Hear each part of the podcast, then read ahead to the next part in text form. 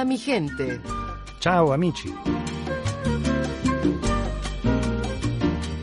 Trabajo y cultura latinoamericana. Il mondo dell'immigrazione in Italia.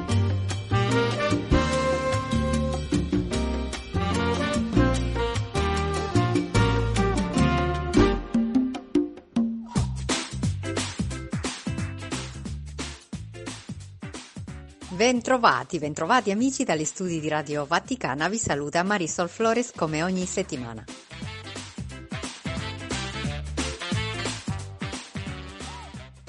Nella prima parte del nostro programma vi presentiamo un'intervista molto speciale a cura di Eleonora De Nardis.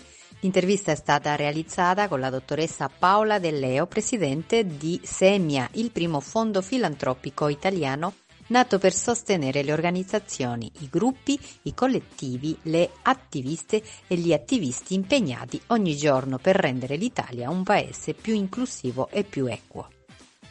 La dottoressa Paola De Leo ci parla del suo lavoro con Semia, della sua visione per un futuro più equo e inclusivo in Italia. Ascoltiamo l'intervista a cura di Eleonora De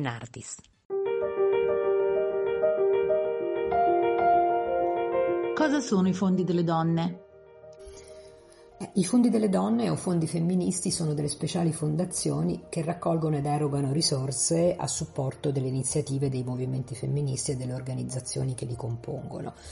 Il primo, um, il Global Fund for Women, nasce nel 1987 in California e cresce per diventare ad oggi la più grande fondazione per la difesa dei diritti delle donne nel mondo, con circa 8 milioni di donazioni per anno.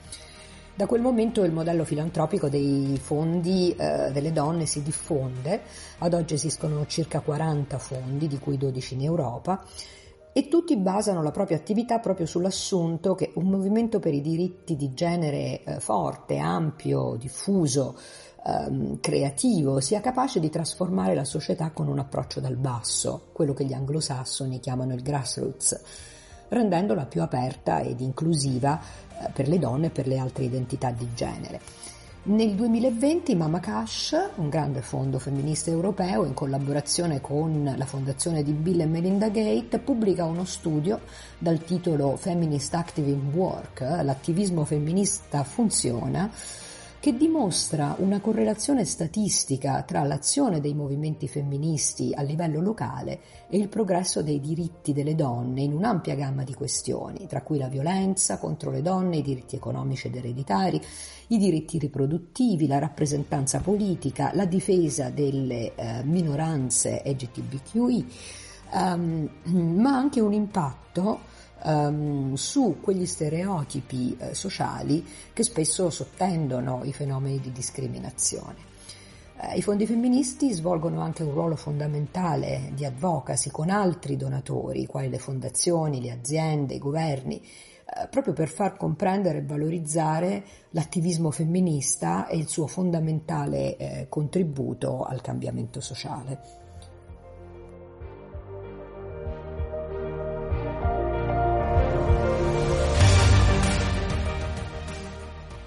Ma perché un fondo italiano? Gli indicatori di uguaglianza di genere eh, europei e internazionali vedono l'Italia in una posizione molto arretrata rispetto alle altre eh, nazioni europee um, e dunque le associazioni e le organizzazioni che si occupano di questioni di genere eh, sarebbero una parte vitale, importante del nostro terzo settore, ma operano in condizioni eh, molto difficili ehm, e con risorse estremamente limitate. Come parte del proprio studio di fattibilità, eh, Semia, Fondo delle Donne, ha condotto una mappatura ehm, del movimento femminista italiano per il quale non esistevano dati pubblici ad esclusione delle liste dei fondi antiviolenza e l'indagine ha identificato oltre mille realtà che si occupano di questione di genere sul territorio nazionale, ehm, localizzate un po' più al nord e al centro e concentrate per lo più nei centri urbani. Ehm, abbiamo poi eh, condotto un sondaggio su circa 200 di queste organizzazioni Eh, I risultati rivelano che il 70% delle organizzazioni eh, intervistate sono di piccola dimensione, con eh, meno di 15 persone impegnate nelle attività, ehm, per lo più volontari.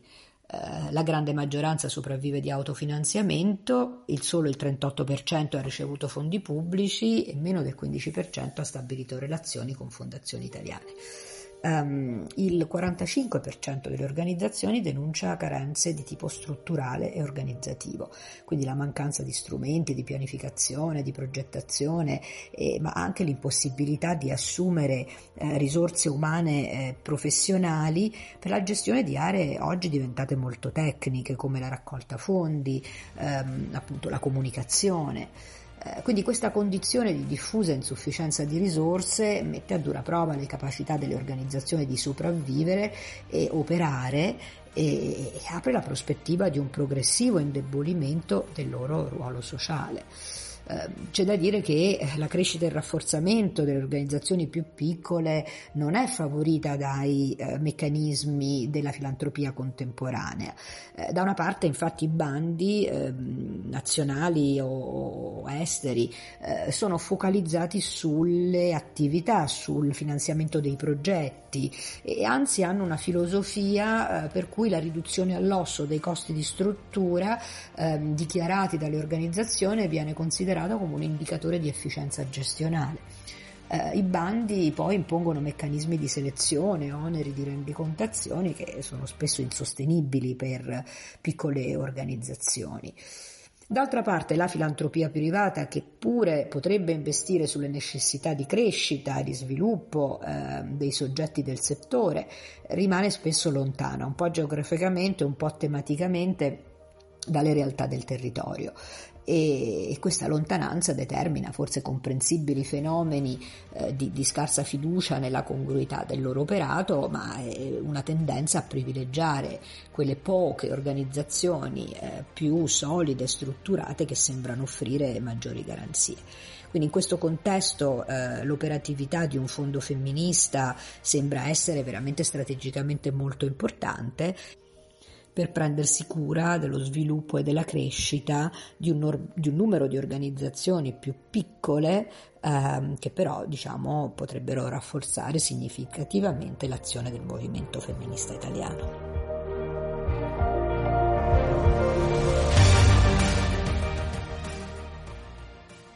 Ecco, quindi spieghiamo bene come operano i fondi femministi.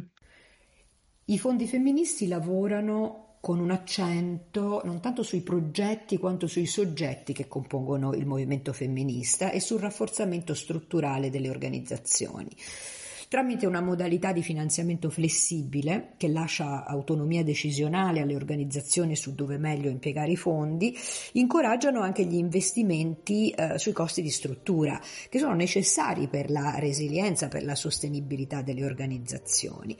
Al finanziamento flessibile associano poi il supporto integrato, cioè delle attività di accompagnamento, mentoring e un portafoglio di moduli formativi in eh, aree come strategia, progettazione, comunicazione, raccolta fondi.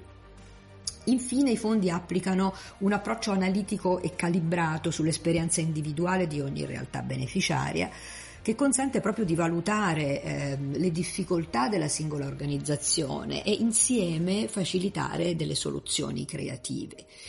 Um, i fondi femministi lavorano in collaborazione con altri donatori istituzionali eh, che sono impegnati nella promozione dei diritti di genere, in particolare le fondazioni, ma anche le imprese, la filantropia individuale, eh, fino anche la raccolta dal pubblico, um, e proprio si inseriscono come una cerniera tra filantropia istituzionale tradizionale e le organizzazioni del territorio. Da una parte garantiscono alla filantropia istituzionale un alto livello di professionalità e di trasparenza, dall'altra ehm, la vicinanza del fondo al movimento femminista e alle sue organizzazioni permette di intercettare eh, quelle realtà anche piccole poco strutturate che hanno però un elevato potenziale di sviluppo, approcciandole appunto con la sua eh, innovativa metodologia di supporto.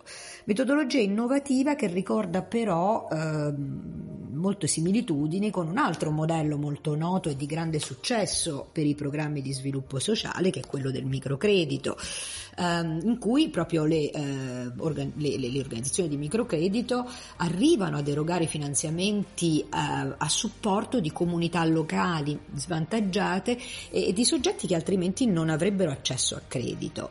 Um, e ricordo appunto il microcredito è anche molto spesso indirizzato uh, alle donne.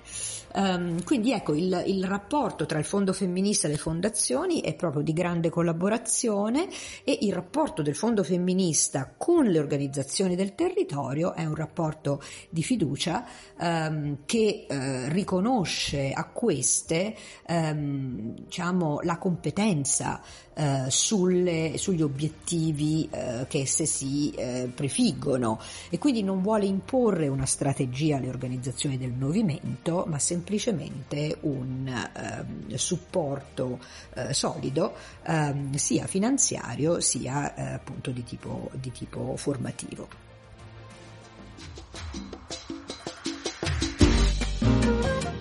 Hola mi gente. Ciao amici.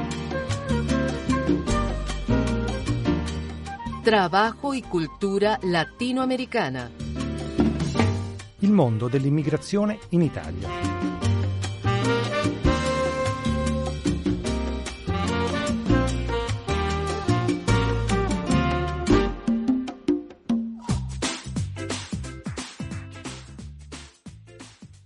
La Navidad puede ser un momento especialmente difícil para las personas migrantes que tienen que enfrentarse al duelo migratorio, es decir, al proceso de pérdida y adaptación que implica dejar atrás al país de origen, la cultura, la familia y las amistades. Este duelo puede generar sentimientos de nostalgia, tristeza, rabia, ansiedad o depresión que se pueden agravar en estas fechas tan especiales cuando se recuerdan las tradiciones, los afectos y los vínculos que se dejaron atrás a pesar que tengan muchos años de vivir en otro país. Tal es el caso de la siguiente historia que nos cuenta nuestra compañera Mónica López desde Radio Guayacocotla en Veracruz, México. Yo llegué aquí a Estados Unidos en el año del 99, recuerdo que fue un febrero, ya llevo más de 20 años acá en el estado de Washington.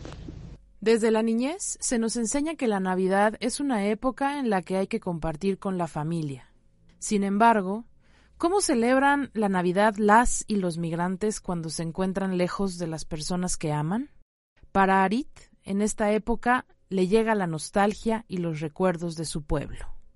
Se nos vienen muchas nostalgia al recordar. Yo recuerdo todo lo bonito que pasaba en, en estas navidades allá en, mi pueblo en aquel entonces. Ah, nos alistábamos temprano para irnos a la posada, llevábamos los santitos a José y María de, de una casa a otra para pedir posada, nos daban café o tamales. Después de pedir la posada, pues las piñatas, los cacahuates, todo eso. Ay, qué bonito. Recuerdo que que hasta poníamos música en una grabadora y empezábamos a, bailar. Deseábamos que llegaran estas fechas de, Navidad. El día 24, pues esperar al, niño Dios y arrullarlo. Era una alegría muy, muy bonita, muy diferente.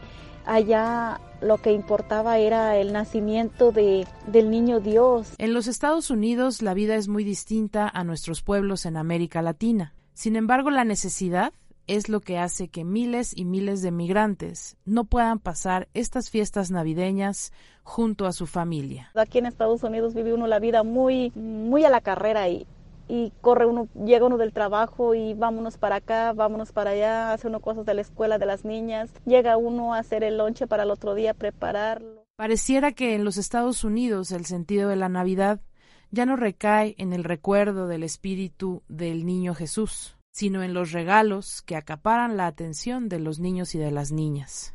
Esta situación no es sencilla para los papás y las mamás migrantes. La Navidad acá es los regalos. Los niños están muy mal acostumbrados porque piden el regalo que el más caro, que lo piden. ¿Por qué? Porque ellos no saben si los papás tienen o no tienen dinero, simplemente dicen que Santa Claus, que acá llega Santa Claus. Entonces aquí lo que pasa que esperan a que llegue a las 12, pero es para abrir los regalos. La emoción es para abrir los regalos. Eh, incluso uno de papá es cuando más gasta uno porque tiene uno que darle el regalo y luego hacen la carta, los niños hacen la carta para pedir el regalo y no te, a veces no te alcanzan, ¿no? Que pues del 24 pues la misa, ¿verdad? Pero a veces no, no es ni a las 12, a veces es a las 10 de la noche o, o así no, pero no se hacen posadas, nada más es una sola posada a pesar de buscar una vida mejor, a pesar de tener un mejor ingreso, hay regalos que las y los migrantes desean desde lo profundo de su corazón y que Santa Claus no puede comprar. Y es la posibilidad de reencontrarse con sus seres queridos. si me preguntaran qué es lo que pediría en esta Navidad, oh my God, yo mi, mi mayor deseo es es ver a mi mamá. Y lo digo con el, con el nudo en la garganta porque, porque yo deseo de todo corazón ver a mi mamá. Llevo tantos años sin ver a mi mamá que, que es difícil vivir así. Arit nos recuerda que a pesar de la nostalgia y el deseo de volver a su pueblo, también hay motivos fuertes por los que cada uno y cada una de las migrantes toman la decisión de permanecer durante muchos años en ese país. Tan fácil que es irte, pero a veces yo me pongo a pensar, ¿y si me voy? ¿Qué pasa si yo me voy? En el futuro de mis hijas. Ellas son nacidas aquí y ellas están su vida aquí. Eh, no quiero irme y, y llevarme a mis hijas y que de regreso no tengan un estudio, que anden igual que yo trabajando en el field, en el campo. Es una vida muy pesada para nosotros y yo sé que así como yo, habemos miles y miles de, de familias así.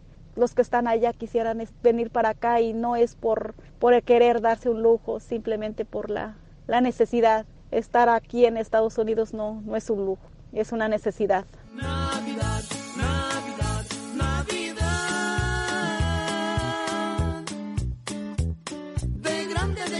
De negros y blancos, de pobres y ricos, de todos los hombres de buen corazón que habitan el mundo. Aleluya.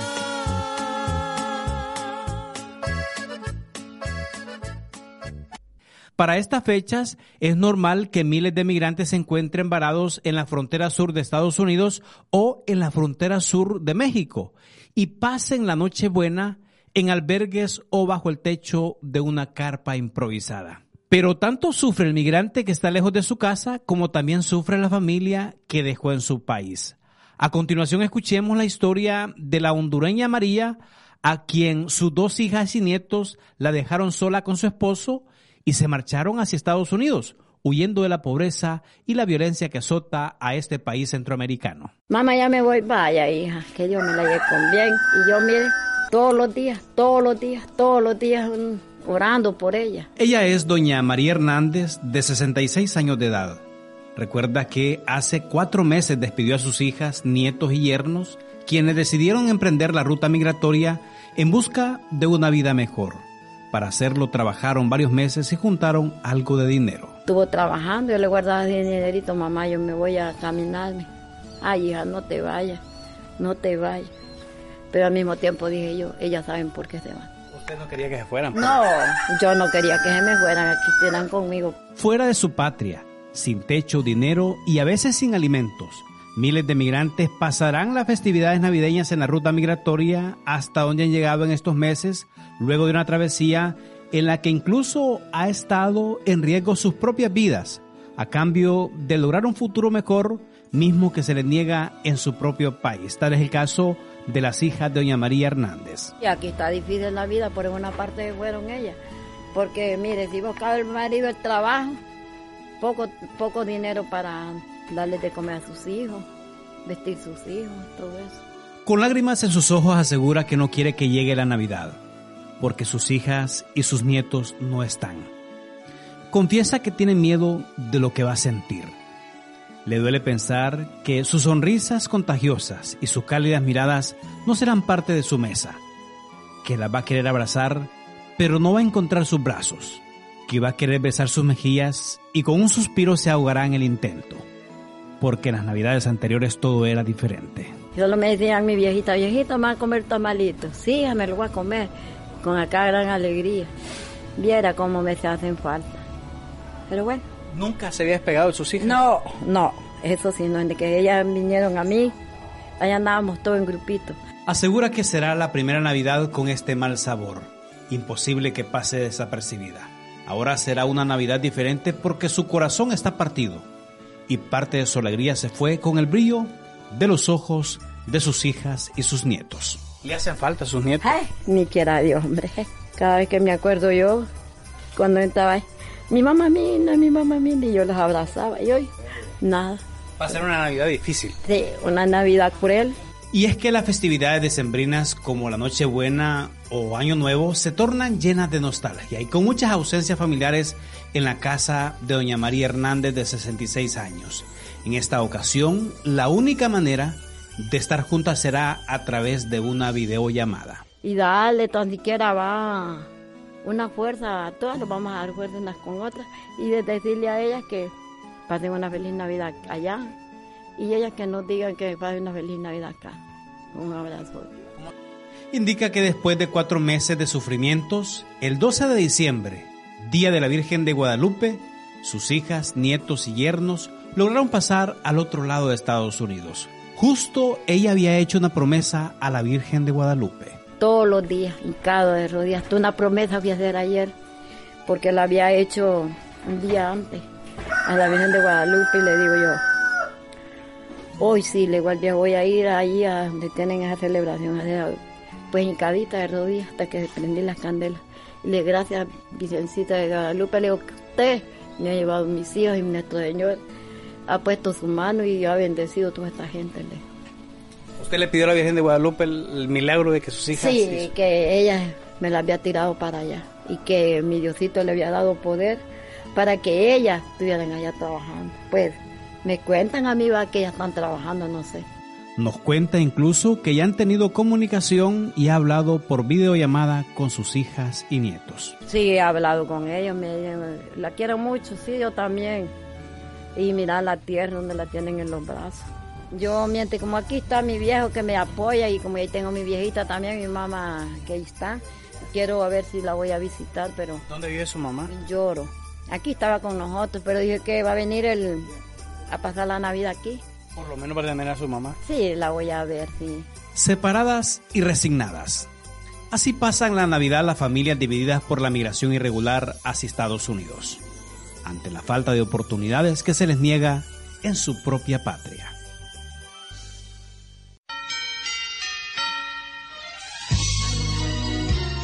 También son historias que se mueven a lo largo y ancho de todo el continente. Nos vamos a atravesar la cordillera de los Andes, vamos a Chile, vamos a Argentina, para conocer cómo celebran las venezolanas, ya madres de familia, las navidades a pesar del tiempo, a pesar de compartir con vecinos, amistades, que también son venezolanos y también viven la Navidad a su estilo. No obstante, la nostalgia y el recuerdo siempre quedará intacto para ellas. Vamos a escuchar parte de estas historias que se movieron en el programa Caminante. Hola, mi nombre es Corina Salazar, tengo cinco años y medio viviendo en Argentina y bueno, eh, básicamente la Navidad nosotros lo celebramos con las mismas costumbres que, que hacíamos en, en, nuestro país, con nuestras familias y la, la, diferencia es que bueno, ya lo hacemos con, con un grupo diferente, tal vez de amigos en mi caso no tengo familiares donde vivo, así que celebro mis navidades, las celebro con amigos venezolanos y siempre conservando eh, nuestras costumbres, nuestras tradiciones, nuestro referido plato navideño.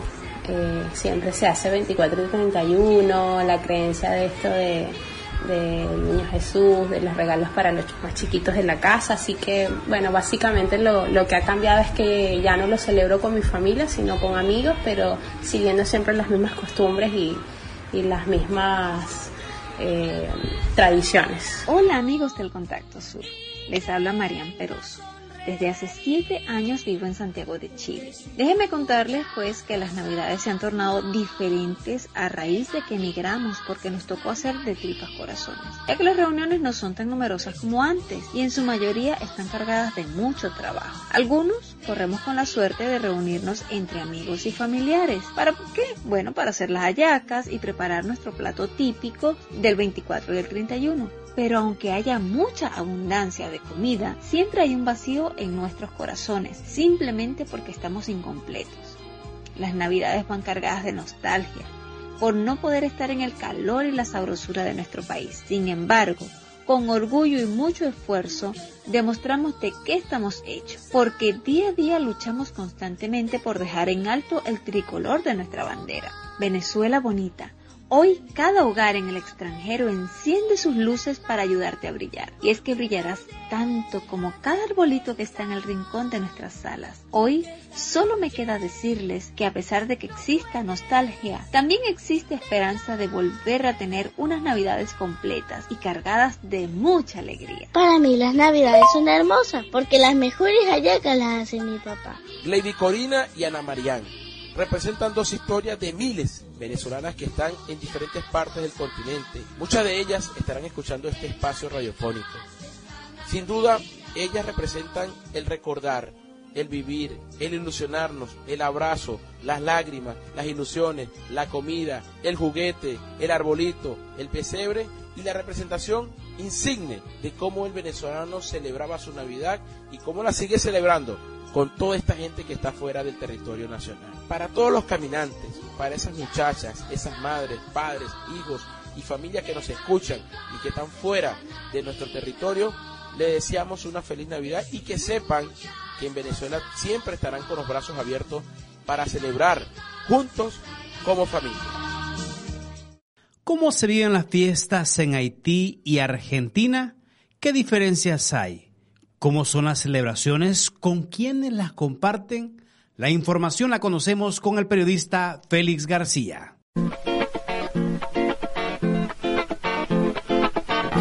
Llega la Navidad, las fiestas de fin de año, el encuentro familiar, la fiesta en la calle, el baile, la libertad de pasar algún límite y celebrar con amigos.